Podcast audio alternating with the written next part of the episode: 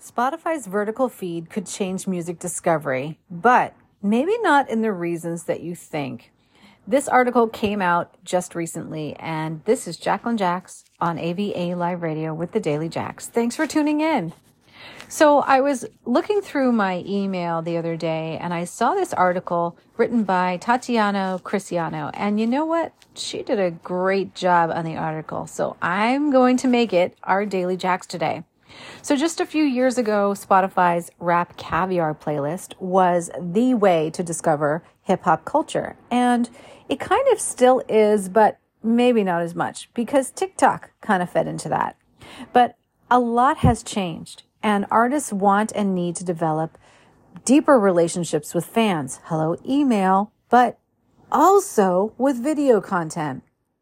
Generation Z consumers want more active content experiences for sure. And in the absence of such tools on streaming, this has led both groups to shift attention to TikTok. But lately, we have been talking about a TikTok ban. And if that happens, you're going to want to have a more active role elsewhere. And you're wanting to already start moving those fans to that more active role because TikTok can end in any day. And let me remind you again of what happened with MySpace. If you don't know, look it up. Spotify is taking kind of a more passive role in the past as TikTok was the attention and shift for music. But recent releases on Spotify's platform and you can go back and hear my latest show on what happened on Spotify with the scrolling video. Spotify may still be the most powerful streaming platform in the business, and adapting a TikTok like feed is definitely a plus. It is not only giving those music fans and subscribers that cultural aspect of music by seeing the video feed, but it also feeds into an easy way to discover new music on the platform. I know as a music curator, I'm always reviewing tracks. I must flip through at least 200 tracks a day, as well as go through over 6,000 tracks on my email list that are just submitted every day at avaliveradio.info. It's amazing how much new music is out there. So to cut through the noise, you really have to get active. And video has been that one component that has helped people identify with music. So having that on Spotify in a feed form has been really cool. I mean, we basically make decisions based on the first five seconds of a song. Yeah, it's five seconds. And that five seconds when you're listening to a ton of music seems like a long time to make a decision because then you can decide whether you're going to continue to listen to the track because it has something interesting and unique to bring to the table, or it's just kind of status quo and not really shaking it up in any way. So depending on what you're looking for, that first five seconds tells a curator if they're even looking in the right direction.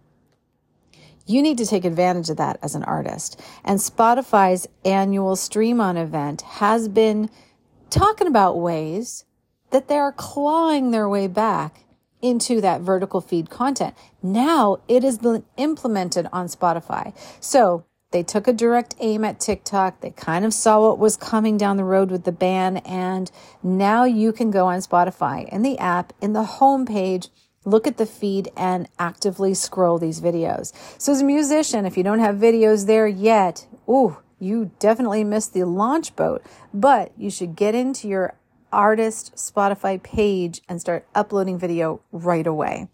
A good feature with some stiff competition though is Spotify's changed playlisting. There is so much like different things going on on the playlist system that you might not even know about.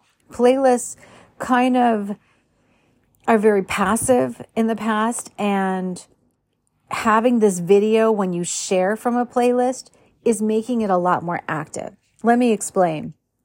So when you're listening to a playlist on Spotify and you zone in on a track and you're like, oh, I really like that. I'm going to share that with my Instagram page. So you share it over to your Instagram stories and whatever video component is launched there with that track, it goes along to that story, making it a lot more active and interesting to look at in the feed. So that video component is not only on Spotify, but it lives elsewhere as a result of the sharing feature. This is a very cool thing that you need to take advantage of because it brings your music into a more active space and it allows people to identify with the musician in a more powerful way. I think it's crucial in music today. And one thing that we've gotten on TikTok that now we're going to get on Spotify. Now, whether they're going to charge for everybody to access the feature, I don't know. It's free to put your music in the video form up there, but that could change moving forward. Further diving into what you're getting for streams on Spotify, which is never a good thing. However, if you line that up in comparison to how much they charge on Facebook to advertise through ads, which I don't think is a very good use of budget, or on YouTube to advertise on the platform, I feel like it's better just to have less royalty than to be shelling out a lot of dollars. So we'll see how that plays out moving forward if they're going to charge an exorbitant additional amount as well as cutting down on the royalties you get for that exposure. I still think it's kind of like a pay to play type of situation. And I don't really love it on Spotify for that. But being a Spotify curator of music here, I really do love the app and what it offers. And there's a good and bad to everything. And we need to take that into consideration when we're making these judgments because everybody in the music industry has to make money. The songwriters have to make money. The musicians have to make money.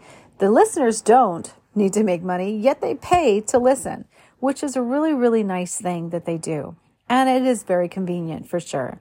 So where else can you launch these videos? Well, let me remind you that YouTube is a great place to launch the videos because that short form feed is free and it does still get a lot of exposure. So if you're launching video and you're not seeing movement there, definitely put multiple clips a day into your YouTube story area. That little mini feature of shorts is so powerful. So is Spotify or Spotify shares to stories and Instagram reels, all great places to relaunch the videos. So I just wanted to let you know that all of things change. So don't stress out if you're going to lose followers on TikTok. It's been a lovely ride, but I think it's going to end very, very soon. So prepare for the worst and start moving your followers over to your email list and make sure that you have other short form videos going so that all that content, all that great content that you previously launched on TikTok can be moved slowly to somewhere else. But start today and don't miss out on what's coming ahead.